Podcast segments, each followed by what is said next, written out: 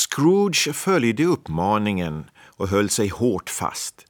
Järnek, mistel, röda bär, murgröna, kalkoner, gäss, vilt, höns, syltor, kött, grisar, korvar, ostron, pastejer, puddingar, frukt och punsch försvann i en blink. Likaså rummet, elden, det röda skenet och den nattliga timmen. Det var juldagsmorgon och de stod på en gata i city.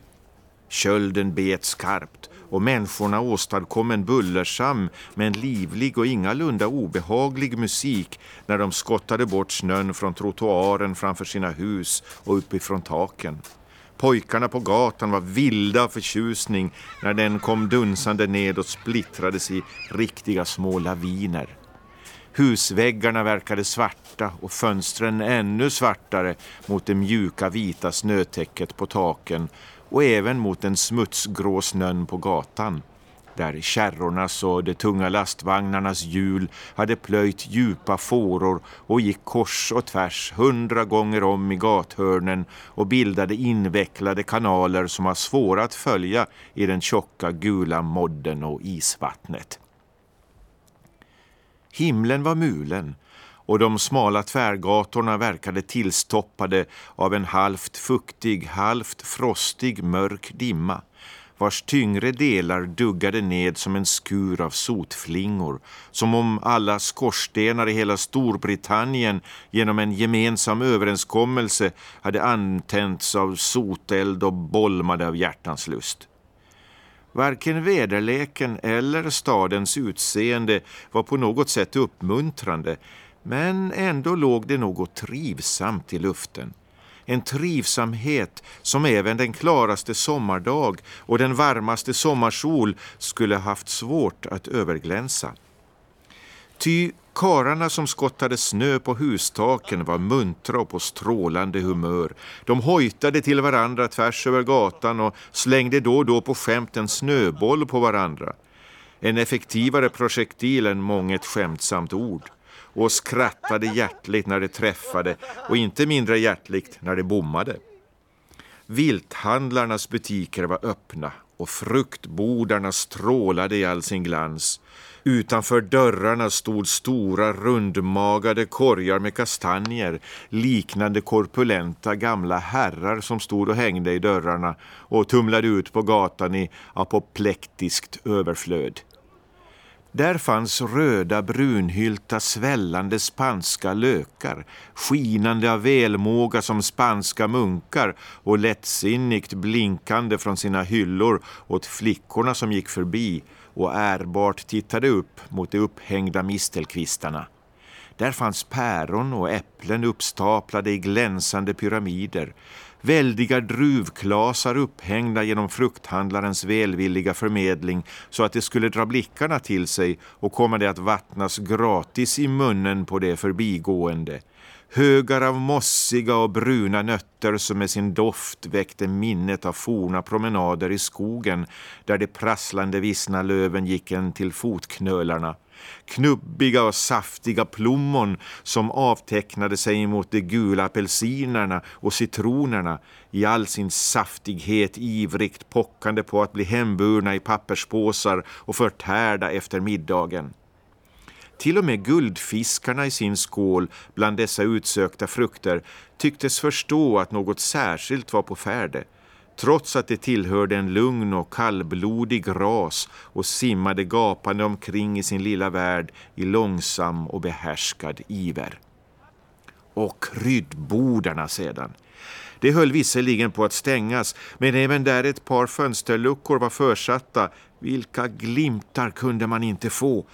Det var inte bara det att själva vågen tycktes klinga gladare än vanligt när skålen nådde disken, att segelgarnsrullen snurrade av sig själv och lådorna okynnigt hoppade när de öppnades, att te och kaffedoften utgjorde en ljuvlig blandning som stack en i näsan, att russinen var så söta och fylliga, mandlarna så enastående vita, kanelstängerna så långa och raka, de andra kryddorna så doftande. Den kanderade frukten, så mäktig och glansig av smält socker att det vattnades i munnen även på den kyligaste och mest tveksamme åskådare och han följaktligen fick magplågor. Inte heller var det bara det att fikonen svällde fuktiga, att Karlsbaderplommonen rodnade med ärbar syrlighet i sina granna askar och att allting var gott att äta i sin julstass utan också att kunderna hade så brått i sin ivriga väntan på vad dagen skulle bjuda att de trängdes om varandra i dörren, stötte ihop med sina korgar, glömde sina paket på disken, kom springande tillbaka för att hämta dem och gjorde hundratals liknande misstag det allra bästa humör, medan kryddkrämaren och hans biträden var så goda och glada att man kunde tro att det bläckhjärtan varmed de fäste ihop sina förkläden i ryggen med hade varit deras egen egna och att de hade hängt ut dem till allmän beskådan och för julens fåglar att picka på om de ville. Men snart började kyrkklockorna kalla det goda folket till kyrkor och gudstjänstlokaler och skarorna strömmade samman på gatorna i sina bästa kläder och med sina gladaste ansikten. Samtidigt dök det upp från en massa gränder och smågator en oräknelig mängd människor med sin middagsmat i korgar på väg till bagarbodarna för att få den lagad.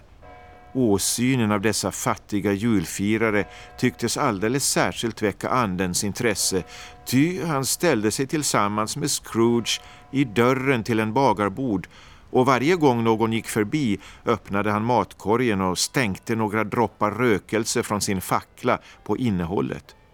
Och det var en mycket ovanlig fackla. Ty ett par gånger när det hade växlats några hårda ord mellan ett par som hade stött ihop stänkte han några droppar vatten på dem med påföljd att deras goda humör genast återställdes. Det förklarade att det var skam att gräla på julen. Det var det också. Gud var det lov, så var det. Så småningom slutade klockringningen och bagarbodarna stängdes. Men ändå vittnade den upptöade fläcken framför varje bagarbord där trottoarstenarna rykte som om stenarna själva höll på att stekas på ett angenämt sätt om alla dessa middagsmåltider och de småningom framskridande förberedelserna till dem. Är det någon särskild krydda som du stänker från din fackla? frågade Scrooge. Ja, det är den. Det är min egen. Passar den till vilken middag som helst idag? frågade Scrooge. Ja, till var och en som ges i kärlek. Mest till den fattiges. Varför mest till den fattiges? frågade Scrooge. Därför att han behöver den mest. Ande, sa Scrooge efter ett ögonblicks eftertanke. Det förvånar mig att du, just du, i de många världar som omger oss vill hindra dessa människor att få ett oskyldigt nöje. Jag? utbrast anden. Du berövar dem möjligheten att äta middag var sjunde dag, ofta den enda dag de överhuvudtaget kan sägas få någon middag, sa Scrooge. Jag? utbrast anden. Du söker stänga de där ställena den sjunde dagen, sa Scrooge. Och det blir samma sak. Söker jag? utbrast anden. Förlåt mig om jag har fel, men det görs i ditt namn, eller åtminstone i din familjs namn, sa Scrooge. Det finns människor på denna jord, svarade anden, som påstår sig känna oss och som använder vårt namn för att försvara vad det gör av lidelse eller högmod eller illvilja eller hat eller avund eller ofördragsamhet eller själviskhet men som är lika främmande för oss och för vårt släkte som om de aldrig hade levat. Eh, kom ihåg det och skyll inte deras handlingar på oss utan på dem själva. Scrooge lovade det och osynliga som förut fortsatte det ut i förstäderna. Anden hade den anmärkningsvärda egenskapen, vilken Scrooge hade iakttagit inne hos bagaren, att han, trots sin jättestorlek, med lätthet kunde anpassa sig efter vilken plats som helst och att han stod under ett lågt tak lika obesvärat och lik en övernaturlig varelse som han skulle ha gjort i en hög sal. Kanske var det för nöjet att visa sin trollmakt eller kanske bara på grund av sin vänliga, frikostiga, hjärtliga natur och sin medkänsla för alla fattiga som den gode anden styrde sina steg direkt hem till Scrooge bokhållare.